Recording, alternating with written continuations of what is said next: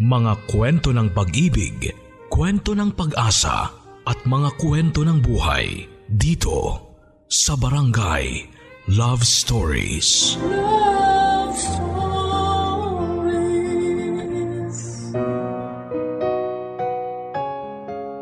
Hanggang saan at kailan nga ba tayo dapat magpakatatag para sa mga pagsubok na dumarating sa buhay natin? At kailan natin dapat sabihin na hindi na natin kaya ang lahat at kailangan na nating sumuko? Dear Papa Dudut, Ang sabi nila ang pagsubok daw sa buhay ang nagpapatatag sa isang tao. Pero bago siya maging matatag, masusubok talaga ang pasensya niya at pananalig sa puong may kapal. Kung hanggang kailan siya kakapit at kung kailan niya isusuko ang lahat. Papadudod ako nga pala si Alan, 45 years old, tiga Nueva Ecija. Pero ngayon ay dito na ako nakatira sa Manila. Kasama ang aking magandang asawa at isang anak. Nasa second year high school ako nang mag-decide akong makipagsapalaran sa Maynila. Ulila na rin ako sa mga magulang. Bunso ako sa pitong magkakapatid at lahat sila ay may sari-sarili ng pamilya. Noong panahon kasi namin papadudot, maaga talaga nag-aasawa ang mga tiga sa amin. Kaya mag-isa ko na lamang pinag-aaral ang sarili ko habang nakatira sa malit na bahay na naiwan ng namayapa kong mga magulang. Tumutulong ako noon sa pagsasaka sa mga tsuhin ko at nagkakargador din sa malapit na palengke. Hanggang sa nagdesisyon na nga ako na lumuwas na lamang ng Maynila. Papadudot hindi naging madali ang buhay ko dito sa Maynila. Nakikitara lamang kasi ako sa isang malayong kamag-anak ng tatay ko. Pumayag lang sila na makitira ako nang mag-abot ako ng pera na matagal kong inipo noon. Pero palagi pa rin silang nagpaparinig sa akin na dagdag palamunin lang daw ako sa kanila.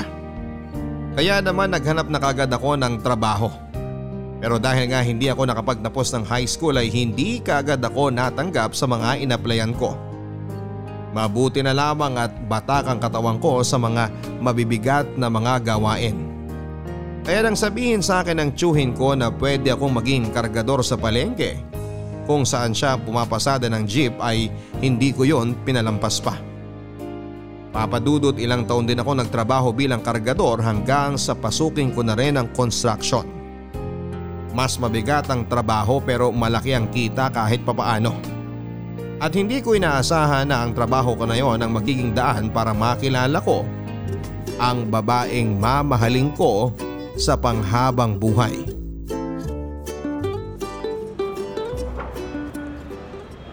Ikaw ba yung Alan? O, oo, ako nga. Ah, ito na yung order mo na pagkain para sa pananghalian. Paksiw na bangus tsaka tatlong kanin. Nakasulat na din dyan kung magkano lahat yan. Ngayon mo na rin bababayaran? O, oo, ngayon na rin. Ito yung bayad ko. Hala, naku. Wala pa akong panukli eh. Yung iba kasi, pinalista lang yung order nilang pagkain. Ayos lang. Hindi ko na kukunin ang sukli ko. Ha? Sigurado ka? Oo, masarap naman mga pagkain na dinadala nyo kaya hindi ko pinanghihinayangan yung bayad ko sa inyo. Ay, oh, sige, salamat. Sana lahat ng mga kasama mo dito sa trabaho kagaya mo, no? Karamihan kasi sa kanila, ang haba ng listahan tapos kapag sinisingil na, sila pa yung nagagalit. Ay, salamat ulit ha. Oh, alis na ako. Ibibigay ko pa kasi tong order nila eh. Sige ha. Teka, sandali. Ano ba yan? Hindi ko man lang natanong ang pangalan niya. Uy pare, anong binubulong-bulong mo dyan? Tsaka bakit iba yung mga tingin mo kay Rina? Rina? Rina ba ang pangalan niya? Oo, apo siya nung ino-order na natin ng pagkain para sa tanghalian. May sakit yata ang lola niya kaya siya nag-deliver ngayon. Kaya pala sa tinagal-tagal ko ng pagtatrabaho dito, ngayon ko lang din siya nakita. Palagi lang kasi siya sa karinderya nila. Nagulat nga ako eh at siya nag-aabot sa atin ng pagkain ngayon. Teka, huwag mo sabihin na natitipuhan mo siya ha? Bakit pare? Bawal ba? May asawa na ba siya sa mga anak? Ang alam ko wala pa. Pero mahigpit kasi ang lola niya eh. Kaya walang makatagal ng panliligaw sa kanya. Kaya kung ako sa'yo pare, pag-iisipan kong mabuti bago ko pormahan niyang si Rina. Oo, maghahanap na lang ako ng ibang babae na mabilis makuha. Normal naman siguro ang maging maigpit ang isang lola. Gusto lang niyang pangalagaan kasi ang kaligtasan ng apo niya. Pero siguro, kung sino man ang lalaki magtatangka na manligaw ulit sa kanya at seryoso naman sa kanya, gagawin din ang lahat para makuha ang loob hindi lang ni Rina. Kung hindi, pati na rin ang buong pamilya niya. Nox! Lalim nun pare ah. Mukhang tinamaan ka nga talaga dyan kay Rina ha. Sa totoo lang, iba ang dating niya sa akin eh. Lalo na yung mga ngiti niya. Hindi nakakasawang pagmasdan. Kahit nasa malayo na siya oh. Kung seryoso ka talaga sa kanya, edi gawin mo na yung sinasabi mong panliligaw. Maraming umaligid dyan kay Rina. Ikaw din, baka maunahan ka pa ng iba. Papadudot si Rina na nga yata ang pinakamagandang babae na nakita ko dito sa Maynila. Hindi siya katangkaran, morena ang kulay ng kanyang balat, bilugan ang kanyang mga mata at napakaganda ng kanyang mga ngiti.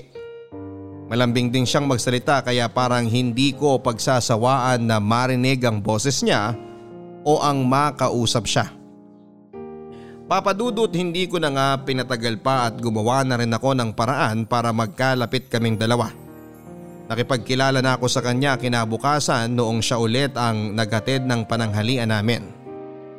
At doon ko nga napatunayan na mabait talaga si Rina Papadudot. Dahil hindi niya ako sinupladahan o sinungitan. Dinadalaw-dalaw ko na rin siya sa bahay nila hanggang sa umakit na nga ako ng ligaw. Kagaya ng sabi ng katrabaho kong si Arnel ay masungit talaga ang lola ni Rina. Palaging masama ang tingin sa akin at pinagdadabugan ako kapag nasa bahay nila ako. Pero dahil gusto kong patunayan na seryoso ako sa apo niya ay pinagpatuloy ko lang ang panliligaw ko. Hanggang sa maging kami nangang dalawa papadudot. Pagkalipas ng apat na taon na relasyon namin bilang magkasintahan papadudot, nag-decide na rin kaming magpakasal. Hindi naman na tumutol ang mga magulang at lola niya dahil nasa tamang edad na raw kami. Pero hindi naging madali ang buhay namin bilang mag-asawa. Lalo na nang isilang na ang panganay naming anak na si Sarah. Tumaas kasi ang mga bilihin at idagdag pa ang pagtaas din ng upa ng tinutuluyan naming maliit na bahay. Mababa lang ang sweldo ko sa construction at ang asawa ko naman ay umi-extra-extra lang sa paglalabandera sa mga kapitbahay. Pero sabi nga ni Rina ay walang susuko sa aming dalawa. Hanggang magkasama at buo kaming pamilya ay mananatili kaming matatag. Papadudot ng isinilang na ang pangalawa at bunso naming anak ni Rina. Doon na nagsimulang kahit paano ay gumaan ang buhay naming mag-asawa. Mula sa pagiging isang construction worker kasi ay napromote ako bilang foreman. Tumaas ang sweldo ko gamit ang naipon naming pera ng asawa ko ay nagdesisyon na kaming lumipat sa mas maayos na lugar at bahay.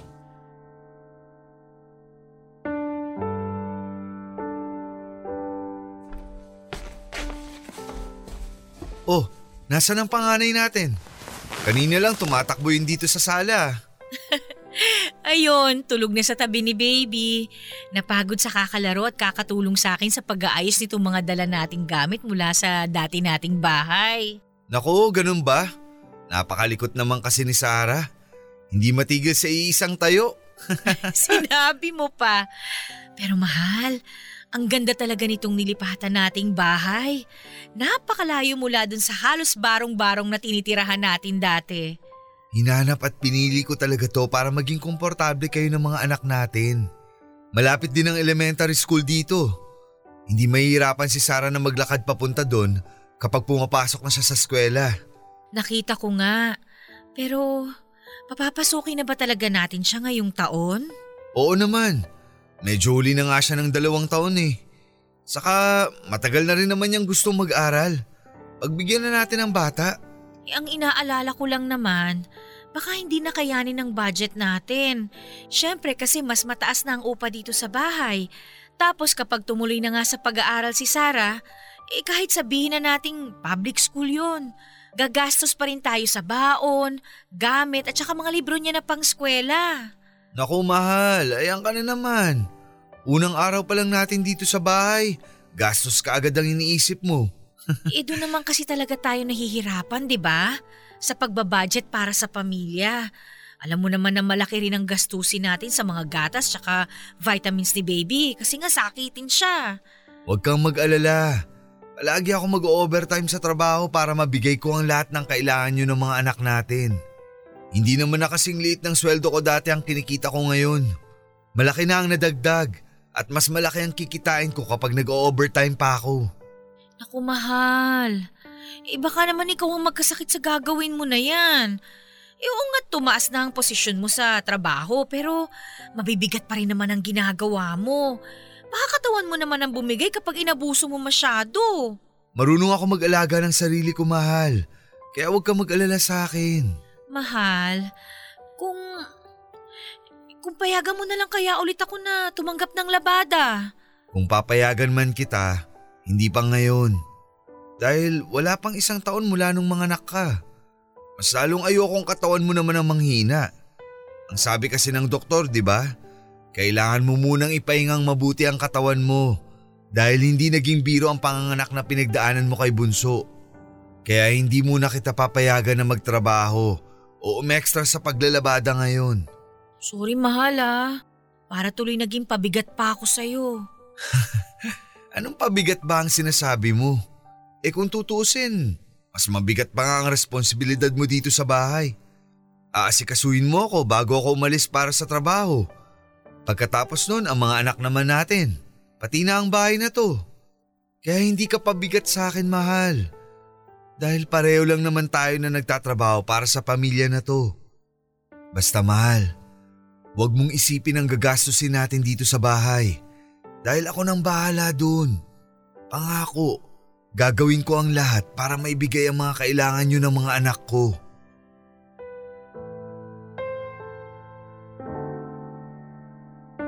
Papadudot kagaya ng mga plano namin ni Rina.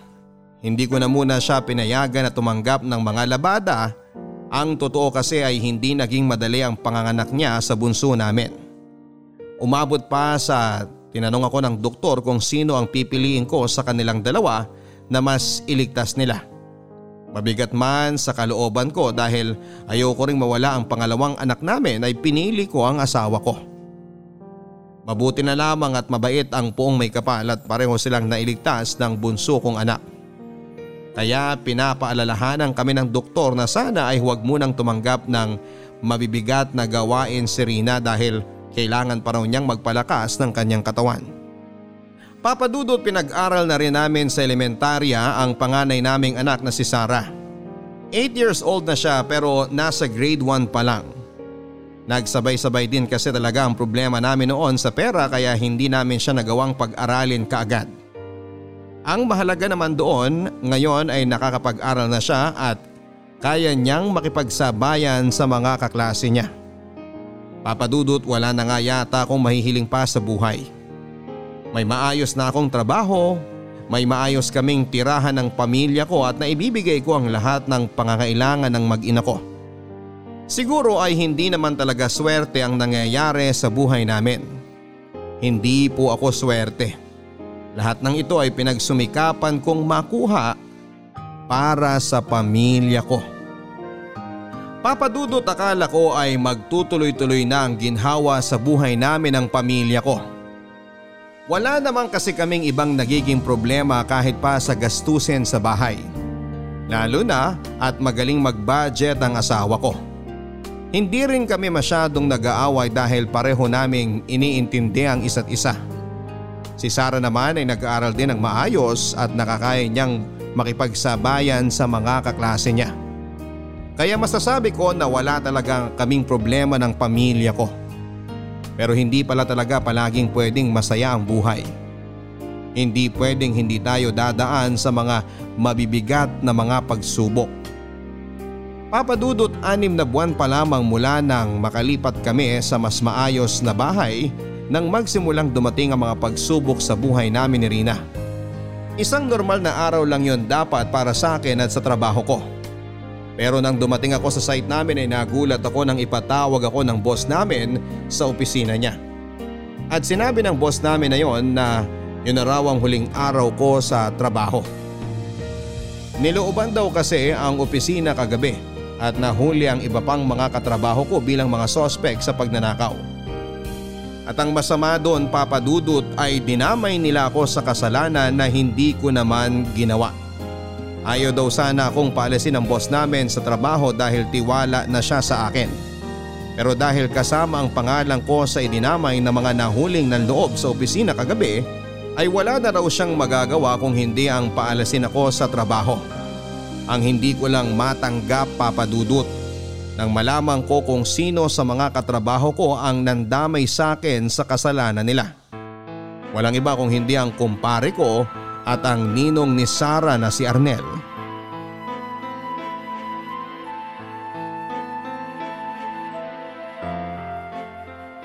Arnel!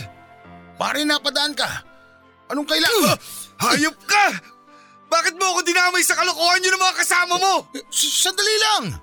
Ayaw mo muna ako magpaliwanag. Ano bang ipapaliwanag mo sa akin? Sinabi na sa akin ng boss natin ang lahat ng sinabi mo sa kanya at sa mga pulis na dinamay niyo ako ng mga kasama mo.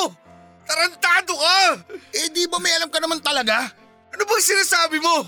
Kasama ka namin ang pinlano namin ng lahat. Nagiinuman tayo no, nakalimutan mo na ba? Eh gago ka pala talaga eh! Pare, tama na. Papatulan na talaga kita. O di magpatayo na tayo ngayon din dito! Nang magkaalaman na kung sino sa tayo nagsisinungaling! Oo, kasama niyo ako noon. Pero binalaan ko kayo na huwag niyong ituloy ang plano niyo. O di ba may alam ka nga sa gagawin namin? Eh sa'yo nang tinanong sa amin ng mga pulis eh. Kung sino pa sa mga katrabaho natin ang may alam sa plano namin. Pero sinabi ko nga sa inyo na huwag niyo nang ituloy. Dahil pare-pareho lang kayo na mapapahamak. Arnel, nakiusap ka pa sa akin na huwag ko kayong isumbong at ginawa ko yun dahil ang buong akala ko, hindi niyo na talaga gagawin ang kagaguhan na to. Pero ano to? Eh sa nagkandaleche-leche na nga eh. Eh di damay-damay na tayo sa impyerno. Ayop ka talaga. Alam mong wala akong kasalanan. Bakit kailangan ganituhin niyo ako? Ikaw pa naninong ng panganay na anak ko. Hindi naman kasi pwede na kami lang mawawalan ng trabaho. Oo, sige na. Hindi ka namin kasama sa panluloob sa opisina. Pero may alam ka pa rin sa ginawa namin. Kaya dapat na madamay ka pa rin. Pasalamat ka nga at hindi nila tayo pinakulong. Pasalamat ka at tinanggal lang nila tayo sa trabaho natin. Kung alam ko lang talaga na gagawin niyo to. Dapat nung una pa lang, sinumbong ko na talaga kayo kay boss. Yun ang pagkakamali mo, Alan. Masyado kang mabait at pabibo. Masyado kang sip-sip na akala mo kung sino kang magaling. Pare-pareho lang naman tayong walang pinag-aralan.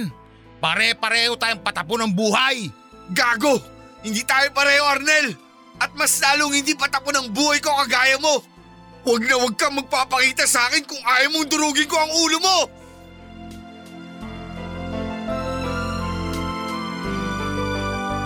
Papadudo tuluyan na nga akong nawala ng trabaho. Hindi ko na nalinis pa ang pangalan ko sa pinagtatrabahuhan namin. Ilang beses pa akong nagmakaawa sa boss namin na paniwalaan ako sa mga sinasabi ko na hindi talaga ako kasama ni na Arnel sa panloloob sa opisina nila. Pero wala na raw silang magagawa pa. Kagaya nga ng sabi ni Arnel, sinabi rin ng boss namin na mabuti na lang daw at inatras na rin ng opisina ang demanda sa amin dahil naibalik naman daw ang mga ninakaw ni na Arnel. Papadudot dito muling nasubok ang katatagan ko dahil syempre hindi nga ako nakapagtapos ng pag-aaral, nahirapan ako na humanap kaagad ng trabaho. 37 years old na kasi ako noon at hindi man lang nakapagtapos ng high school. Hindi ako mapili sa trabaho talaga at kaya kong pasukin lahat basta kaya ng katawan ko. Pero ang mga kumpanya ang masyadong mapili sa mga empleyado na tinatanggap nila. Dalawang kwalifikasyon ang palagi kong binabagsak. Kailangan daw kasi ay hindi lalampas sa 30 ang edad o kaya ay nakapagtapos man lang sana ng high school. Hindi ko nga alam kung bakit may ganong klase pa ng requirements sa trabaho.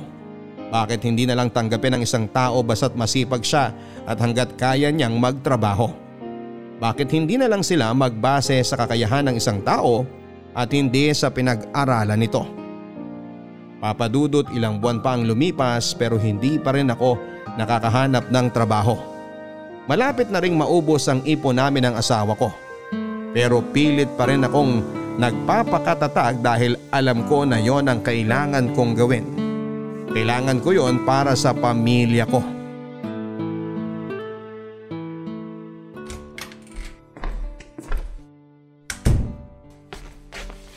Mahal, naglalaba ka pa rin hanggang ngayon?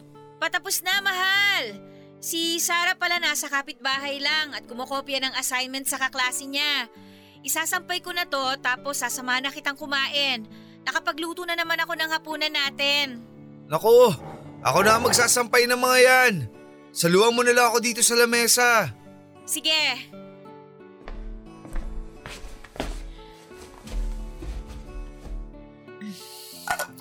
O yan. Mukhang pagod na pagod ka, mahal. Maghapon ka na naman yatang naglaba. Ah, ayos lang ako. Huwag mo ko alalahanin. Nagpapahinga naman ako sa ginagawa ko kapag nakaramdam na ako ng matinding pagod. Oh, kumusta na pala ang pag-apply mo? Ganun pa rin. Naubos ko na nga ang pinaprint ko na resume. Pero parang wala pa rin pag-asa. Ni hindi man lang nila tinatapos ang pagbasa sa resume ko bago ako palisin sa interview. Ay, walang interesado sa kanila na tanggapin ako. Mahal, huwag kang panghinaan ng loob ha. Masasaan pa at makakahanap ka rin ng trabaho at muli tayo makakaraos sa pagsubok na to. Sana nga mahal. Alam mo, ayos lang naman sa akin na mahirapan ako eh. Dahil sanay na sanay naman na ako doon. Kayo lang ng mga anak natin ang iniisip ko lalo na si Bunso. Hanggang ngayon di ba hindi pa rin nawawala ang ubo niya? Ay, oo nga mahal eh. Nahihirapan tuloy siyang uminom ng gatas. Pero bukas, babalik kami sa center kasi may doktor daw doon para sa mga buntis at mga bata. Para makahingi na rin ulit ako ng mga gamot at vitamins. Pasensya ka na mahal ha. Kayo ang nahihirapan dahil sa kapalpakan ko sa trabaho. Wala ka namang kasalanan. Alam naman natin na nadamay ka lang sa bagay na hindi mo naman ginawa. At naniniwala ako doon. Tsaka, mas naniniwala ako na may kapalit ang trabaho na nawala sa'yo. Salamat mahal. Salamat sa lahat ng pangunawa na binibigay mo sa akin. Hindi, mahal. Salamat sa lahat ng pagsusumikap mo para sa pamilya natin. Ay, nako. Pati si baby oh, naiiyak na rin. Sandali lang ha, mahal. Pupuntahan ko lang siya tsaka baka kailangan ng palitan ng diaper niya. Sige lang. Mahal!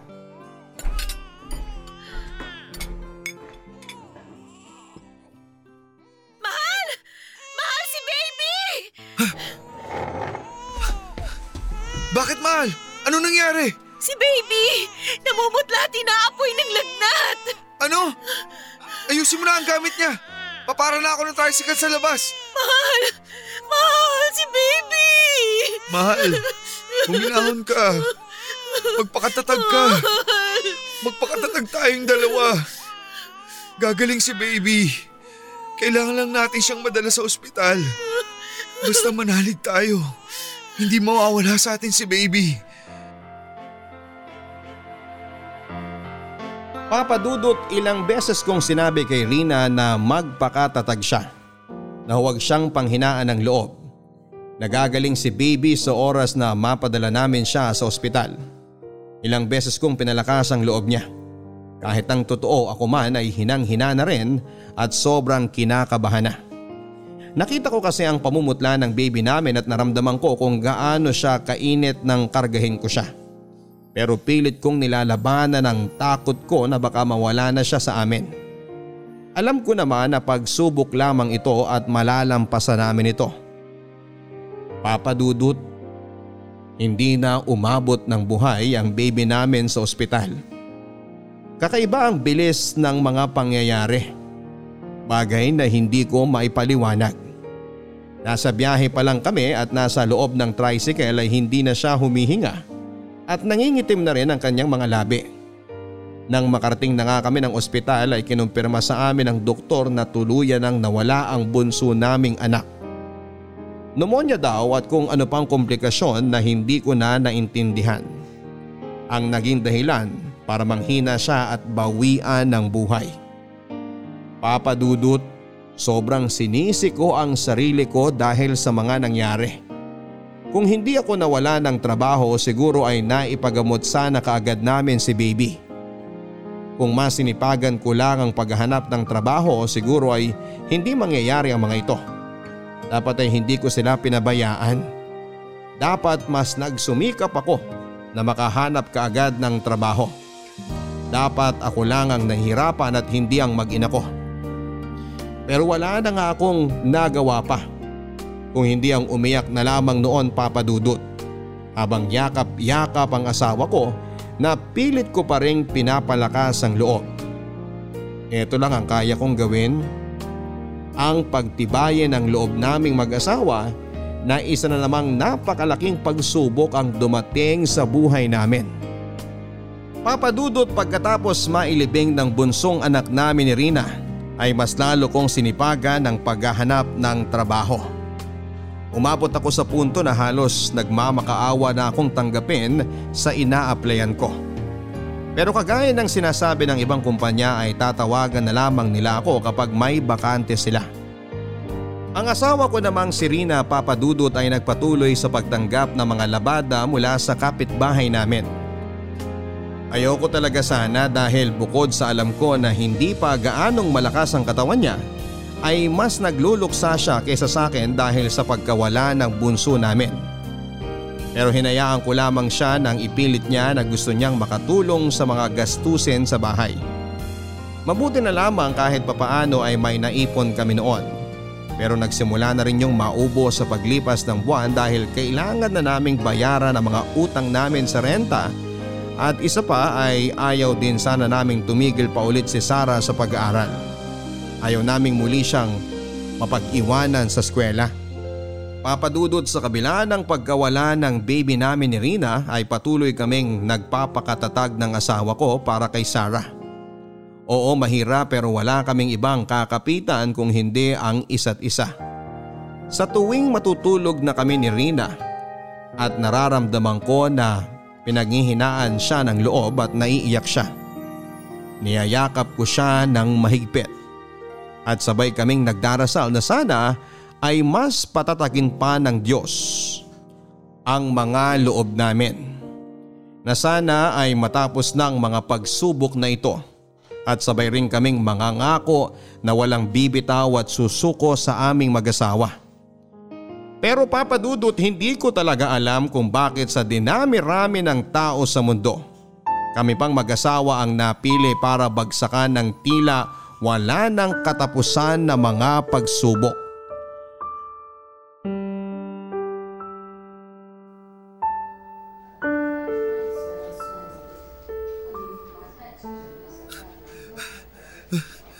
Mahal! Mahal, ano nangyari? Bakit ang sabi ng kapitbahay natin, isinugod daw dito sa ospital si Sarah? Anong nangyari sa kanya? Mahal! Mahal si Sarah! Anong nangyari? Sabihin mo sa akin. Anong nangyari sa anak natin? Naaksidente siya kanina habang pauwi sa atin. Nasagasaan daw siya ng kotse. Sinundo lang din ako ng isang kapitbahay at hindi hatid dito. Didiretso na raw kasi ng isang tricycle dito sa ospital ang anak natin. Ano? Nasaan ang driver ng kotse na nakabunggo sa anak natin? Nasaan ang gago na yun? Kakausapin ko siya. Malilintikan siya sa akin! Mahal, wala siya dito. Dahil ang sabi ng mga nakakita sa aksidente, mabilis daw na umalis ang kotse pagkatapos niya mabangga ang anak natin. Mabuti na lang talaga may mabuting loob na nagdala kay Sarah dito sa ospital. Napakawalang iya niya. Niyaan niya ang anak natin pagkatapos ng masagasaan. Wala man lang bang nakakita ng plate number ng kotse na yon? Masyado raw mabilis talaga yung pagpapatakbo ng kotse. Nakakuha ng plate number niya. Ang gagong yun! Huwag ko lang malaman kung sino talaga siya dahil mapapatay ko siya! Anong sabi ng doktor? Nakausap mo na ba siya? Kamusta na si Sarah? Maayos na ba siya ngayon? Nakausap ko na yung doktor kanina lang. Ang sabi niya, malakas daw ang pagkakatama ng ulo ni Sarah sa semento. At kailangan daw siyang maoperahan sa lalo madaling panahon. Pero gagawin naman kaagad nila ang operasyon, di ba? Hindi ba nila magawa ngayon? Bakit? Eh dahil nangihingi sila ng down payment para sa operasyon. Akala ko ba ang sabi nila, kailangan nang maoperahan ng anak natin? Bakit mas inuuna nila makuha ang pera kaysa iligtas ang buhay ng anak natin? Yan nga rin yung sabi ko sa kanila eh. Nagawin na nila kung ano yung dapat gawin para mailigtas ang buhay ni Sarah. Pero kailangan daw talaga muna natin magbayad kahit kalahati lang para dun sa operasyon. Mahal, masyadong malaki yung halagang hinihingi nila. Sahid na sahid na tayo. Wala na tayong pera. Ano bang klaseng ospital to? Bakit mas mahalaga sa kanila ang pera kaysa buhay ng isang tao? Wala nang gagawin natin. Ayoko mawala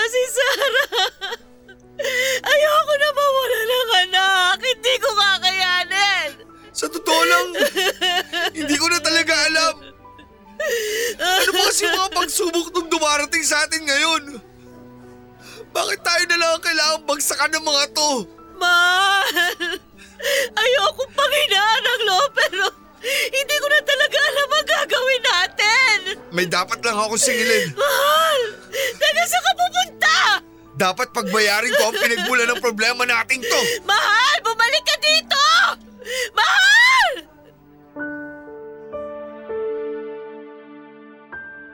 Naging kritikal ang lagay ng anak namin ni Rina.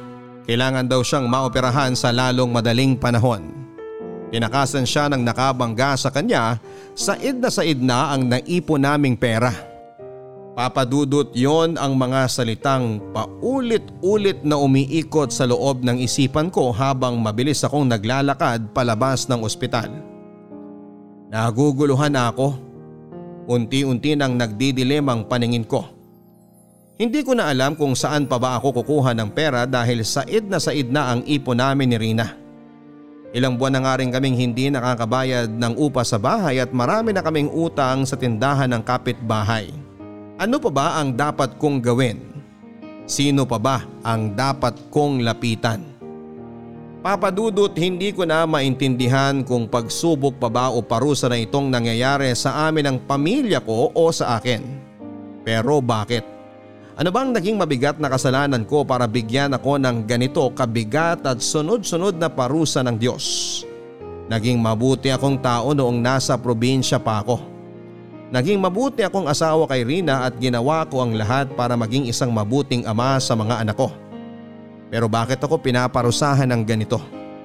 At kung talagang pagsubok lamang ito ay bakit sunod-sunod? Bakit sobra namang bigat na para bang gusto na akong pasukuin? Papadudot hindi ko talaga alam kung saan ako pupunta ng gabi na yon. Nakita ko na lamang ang sarili ko na nasa tapat ng bahay ng kumpare kong si Arnel. Ang taong naging punot dulo kung bakit naging miserable ng ganito ang buhay namin ng pamilya ko.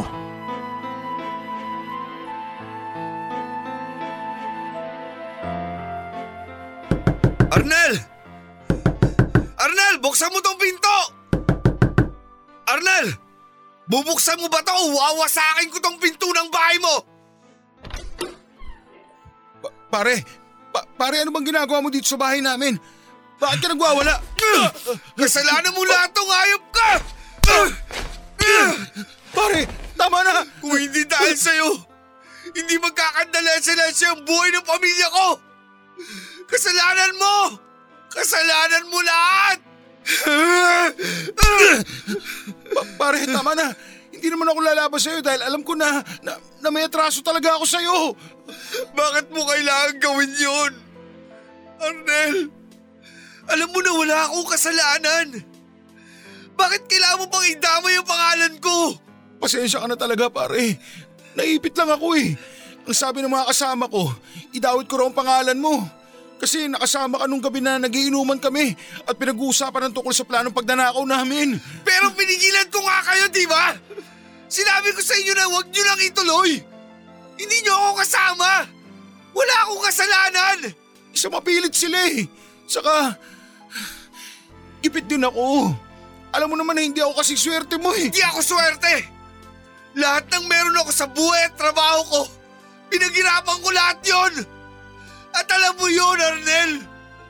Saksi ka sa lahat ng pagsusumikap ko para sa sarili at pamilya ko. Pero lahat yun sinira mo. Lahat yun nawala ng dahil sa'yo. Pa- pare, bakit kinukuha mo yung kutsilyo namin sa lamesa? Pa- pa- pare, baka naman pwedeng pag-usapan natin ito na maayos. Baka... Wala nang maayos dahil sinira mo na ang lahat. Nang dahil sa'yo, nasira ang buhay ng pamilya ko. Nawala ang bunsong anak ko. At ngayon, nag-aagaw buhay ang panganay kong anak. Anong nangyari kay Sarah? Na-aksidente siya at ngayon critical ang lagay niya sa ospital.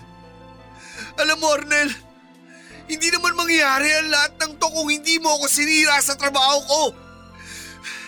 At siguro oras na para singilin kita sa ginawa mo. Anong ibig mo sabihin? Parang Alan, bitiwan mo na yung kutsilyo. Magkumpare tayo. Baka, baka naman... Ayun na nga eh. Sa lahat ng tao, ikaw pa talaga ang gagawa sa akin ito? Ikaw na kaibigan at kumpare ko? Papatayin talaga kitang hayop ka ngayon! Pare, magunos dili ka. Lulud ako sa harapan mo at magmamakawa ako na huwag mo akong patayin, pare. Huwag mong gawin ko ano man ang nasa isip mo. Huwag mo lalo sirain ang buhay mo, ang pamilya mo. Kung kailangan mo ng pera, kahit, kahit walang wala ako ngayon, pipilitin ko makatulong. Saka ano, saka babawin ko na lahat ang sinabi ko sa boss natin. Huwag mo lang ituloy yung binabalak mong gawin, pare. Isipin mo ang pamilya mo, si Rina, si Sarah, ah, alam ko naman na makakaligtas siya. Huwag mong gawing mas magulo ang buhay mo ngayon, lalo na ang buhay nila. Hindi naman talaga ako mamamatay tao. At mas lalong hindi ako kasing sama mo. Hindi ko na kasi talaga alam, Arnel. Hindi ko na alam ang gagawin ko sa buhay ko. Hindi ko na alam.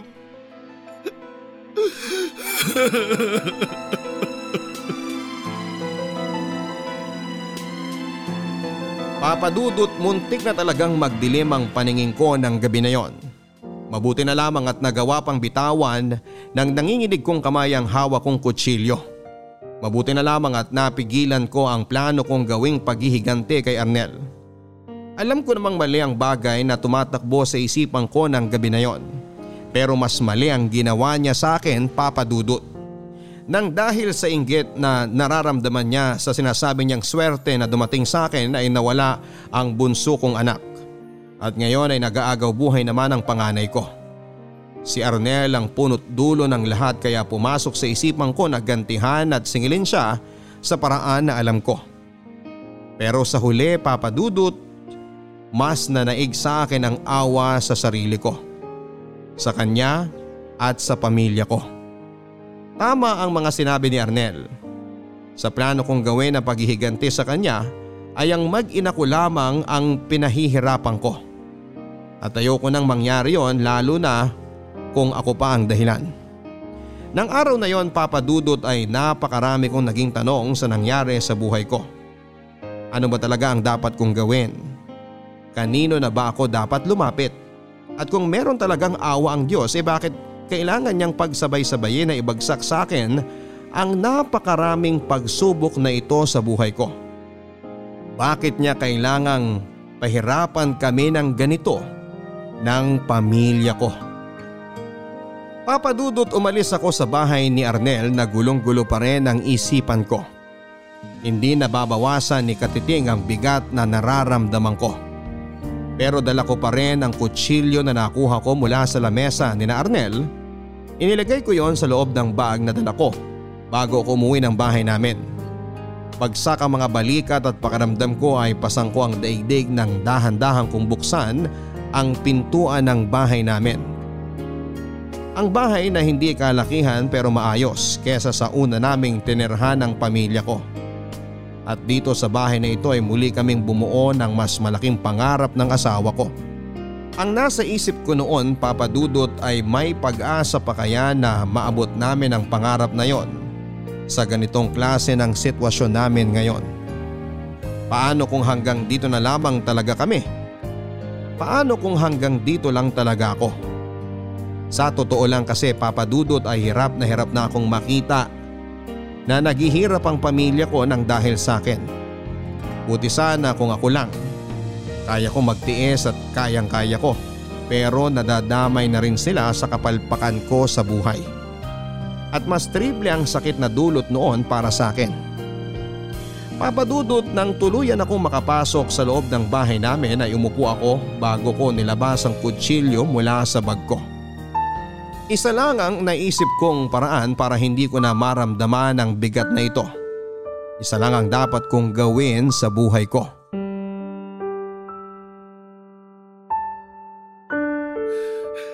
Panginoon, alam kong isang napakalaking kasalanan po itong gagawin ko. Pero hindi ko na po talaga kaya ang mga pagsubok na ibinibigay niyo sa akin. Hindi ko na po kayang makita na nahihirapan ang mag-ina ko ng dahil sa akin. Ayoko na pong maghirap sila. Mas lalong ayoko na pong makita silang nahihirapan. Panginoon, patawarin niyo po ako. Patawarin niyo po ako.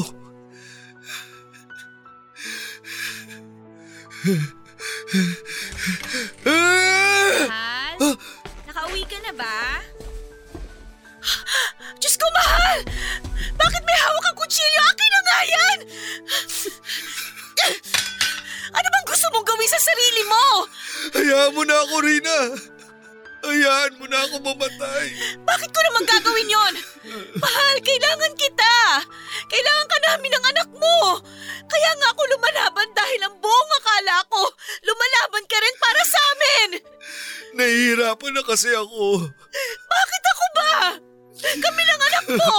Hindi ba kami nahihirapan? Ala naman! Hindi lang naman akong lumalaban dito! Oo, critical ngayon si Sarah sa ospital. Pero kahit siya, patuloy rin siyang lumalaban para mabuhay. Please naman oh! Lumaban ka naman para sa amin! Alam kong hindi na biro itong pinagdadaanan natin ngayon.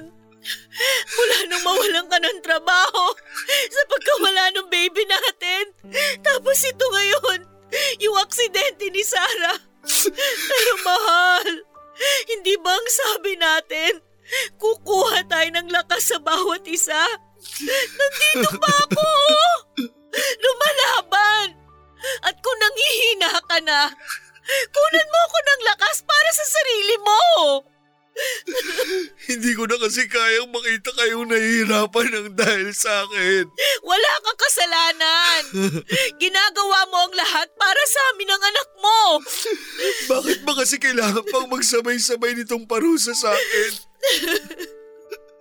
Bakit kailangan pa kayong idamay ng Diyos sa pagpaparusa niya sa akin? Huwag kang magsalita ng ganyan! Hindi ito isang parusa! Pagsubok lang to para sa atin! At alam nating dalawa yon. Yun naman ang palaging sinasabi natin, di ba? Sinusubukan lang ng Diyos ang pananalig natin sa Kanya at yung katatagan bilang isang mag-asawa. Pero bakit napakabigat naman? Bakit kailangan na sunod-sunod at para bang wala nang katapusan na magsubok to? Bakit kailangan niyang kunin si baby sa atin? Bakit kailangan na magkaganito ang panganay natin? Bakit tayo? Bakit tayo pa? Siguro ngayon, mahal, wala pa sa atin ang sagot sa mga tanong na yan. Dahil hindi pa naman natin nalalampasan ang lahat eh. Pero sa oras na nagpakatatag tayo at hindi tayo sumuko, malalaman natin lahat kung bakit. Mahal, ang importante naman ngayon, lumalaban ako. Lumalaban si Sarah. Pakiusap naman oh. Lumaban ka rin para sa aming dalawa. Kaya naman natin to eh. Malalampasan natin lahat to. Mahal, patawarin mo ako. Patawarin mo ako kung muntik na ako sumuko. Sorry. Sorry talaga. Okay lang, mahal. Naiintindihan kita, pero please lang. Please, samahan mo naman ako na magpakatatag at lumaban. Kailangan kita eh. Kailangan ka namin ng anak natin. Oo. Lalaban na ako. Magpapakatatag na ako para sa inyo. Pangako, hindi na ako ulit bibitaw pa. Hinding hindi na.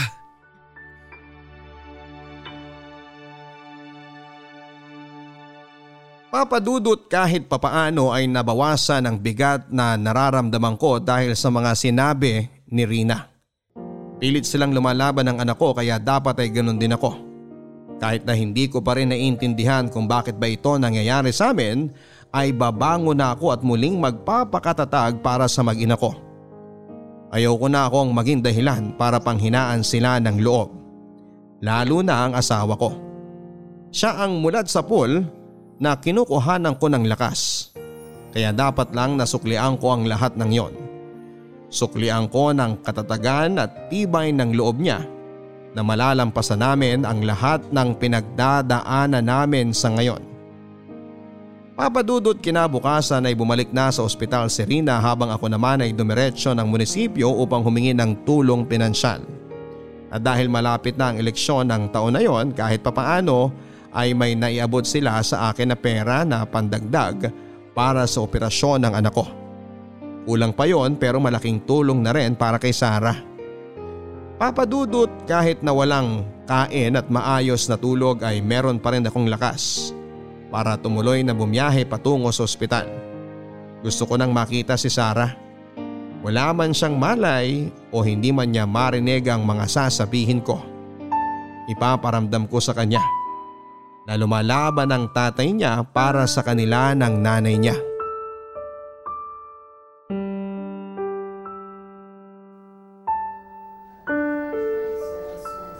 Kayo ba si Alan? Ang tatay ng bata? Oh, ako nga po. Sino po kayo? Ako si Mrs. Gomez. Ako ang... Ako ang nanay ng nagmamaneho sa kotseng nakabangga sa anak ninyo. Anak nyo ang muntik nang pumatay kay Sarah? Nasaan ang anak nyo? Ilabas nyo siya! Nasaan siya? Pasensya na talaga kayo sa nagawa ng anak ko. Patawarin niyo sana siya. Hindi naman talaga siya masamang tao. Kung hindi siya masamang tao, hindi niya dapat tinakbuhan ang anak ko. Hindi niya dapat inayaan na mag-agaw buhay ang isang batang sinagasaan niya. Sa maniwala kayo at sa hindi, natakot lang siya. Pero nang makauwi siya sa bahay namin, umiiyak niyang inamin sa akin ang lahat. Paulit-ulit niyang sinasabi sa akin na hindi niya sinasadya ang nangyari. Mrs., muntik nang mapatay ng anak nyo ang anak namin. At ngayon, critical pa rin ang lagay niya. Iniwanan ng anak nyo ang anak kong nag-aagaw buhay sa kalsada. Kaya nga ako mismo ang nagdala sa kanya sa presinto para panagutin siya sa nagawa niya. Kaya nandito ako hindi lang para makipag-areglo sa inyo o ano. Ako na ang humihingi ng tawad para sa anak ko dahil nakita ko kung paano niya pinagsisisihan ang hindi niya pagtulong sa batang nabangga niya. Pero bakit hindi siya ang iharap mo sa amin? Bakit kailangan na kayo pa ang humingi ng tawad para sa kanya? Dahil takot na takot siya na baka hindi ninyo siya magawang patawarin. Alan, Rina, kung hindi ninyo mapapatawad ang anak ko, hayaan nyo na lang na tulungan ko kayo sa lahat ng gastusin nyo dito sa ospital. Umaasa ako na kapag nakaligtas ang bata mula sa aksidente, mapapatawad ninyo ang anak ko. Kahit kailan, hinding-hindi ko mapapatawad ang anak nyo. Kung karap ko lang sana siya ngayon, baka ilang beses ko nang binasag ang mukha niya. Hindi ko kayo masisisi kung ano man ang galit na nararamdaman niyo para sa anak ko. Magulang din ako at naiintindihan ko. Pero please, hayaan niyo akong tumulong sa lahat ng gastusin niyo dito sa ospital. At kung makakaligtas siya mula sa operasyon na sinasabi ng asawa ninyo, hindi ko kayo pipilitin na iatras ang demanda laban sa anak ko. Gusto ko lang talaga na makatulong dahil pinagsisisihan na ng anak kong nangyari. Gusto ko lang na mapatawad niyo siya sa kahit na anong paraan ng pagpapatawad na kaya ninyo. Kahit yun lang. Kahit yun lang ang maging kapalit.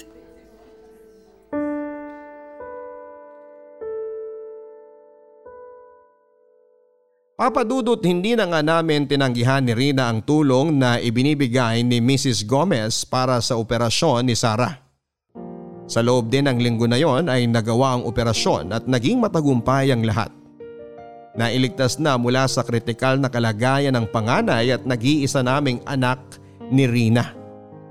Kagaya nga ng sinabi ni Mrs. Gomez, Papadudot, hindi niya kami pinilit na iatras ang demanda sa anak niya. Pero hinarap namin siya ni Rina. Kinausap namin ang lalaking naging dahilan upang muntika nang mawala sa amin si Sarah. Papadudot nang magkaharap-harap kami ng anak ni Mrs. Gomez. Doon ko napatunayan na totoo ang sinasabi niya. Halos lumuhod kasi sa harap namin ni Rina ang lalaki habang humihingi ng kapatawaran. Dahil sa nagawa niyang pag-iwan kay Sarah pagkatapos niya itong mabangga. Nataranta lang daw talaga siya noon at natakot. Nang makarating daw siya sa bahay nila at masabi kay Mrs. Gomez ang mga nangyari ay doon lamang daw niya naisip na hindi niya dapat iniwanan si Sarah sa kalsada na nag-aagaw buhay. Dapat tinulungan niya ito at siya mismo ang nagdala sa ospital. Papadudot siya ay nagmakaawa na iatras namin ang demanda. Nagmakaawa siya na ibigay namin sa kanyang kapatawaran na hinihingi niya dahil sobrang nagsisisi na raw siya. Sa totoo lang ay naaawa din ako sa kanya papadudot ni hindi ko na nga nagawa ang sinasabi ko na babasagin ko ang mukha niya para lamang maiganti ko ang anak ko.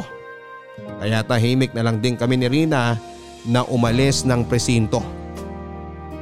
Papadudot sa paglipas ng araw na nakikita namin na nagiging mabuti na ang lagay ni Sarah ay gumawa kami ni Rina ng isang malaking desisyon. Ang iatras ang demanda sa taong nakabangga at muntik nang maging dahilan ng pagkawala ng anak namin. At dahil doon ay muli kaming kinausap ni Mrs. Gomez. Labis-labis siyang nagpapasalamat sa aming mag-asawa at muling nagabot ng pera para daw sa mga kakailanganin pang gamot ni Sarah. Ganon din ang ginawa ng anak niya. Pagkatapos niyang muling humingi ng tawad sa amin ni Rina at sa mismong anak ko, nagpasalamat siya para sa pag-atras namin sa kaso at sa kapatawaran na ibinigay namin sa kanya. Papadudot ngayon ay may walong taon nang nakakalipas mula nang mangyari ang sunod-sunod na pagsubok na yon. Nasa high school na ngayon si Sarah, ang asawa ko si Rina ay nagbabantay ng munti naming tindahan. At ako naman ay nagtatrabaho bilang security guard sa isang bangko dito sa Maynila. Walong taon na ang nakakalipas pero parang kahapon lang nangyari ang lahat. Dahil hanggang ngayon ay sariwa pa rin sa alaala ko ang mga pagsubok na pinagdaanan namin ang pamilya ko. Papadudot dati ay ilang ulit kong tinatanong ang mga dahilan ng mabibigat na mga pagsubok na ibinagsak sa akin na parabang wala ng katapusan. Pero tama si Rina.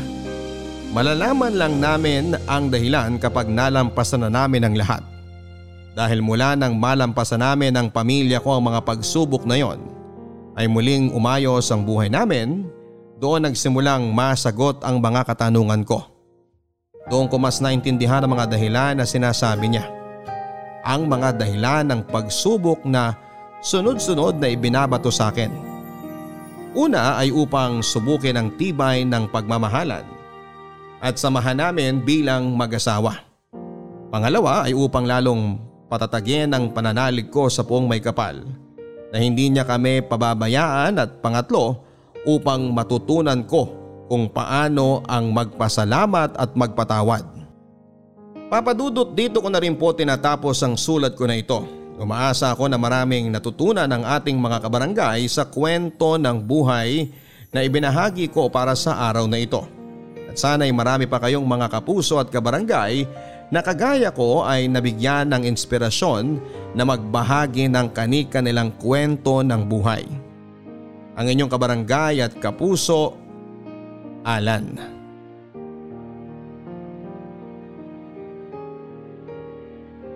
Mga kwento ng pag-ibig, kwento ng pag-asa at mga kwento ng buhay dito sa Barangay Love Stories. Love Stories.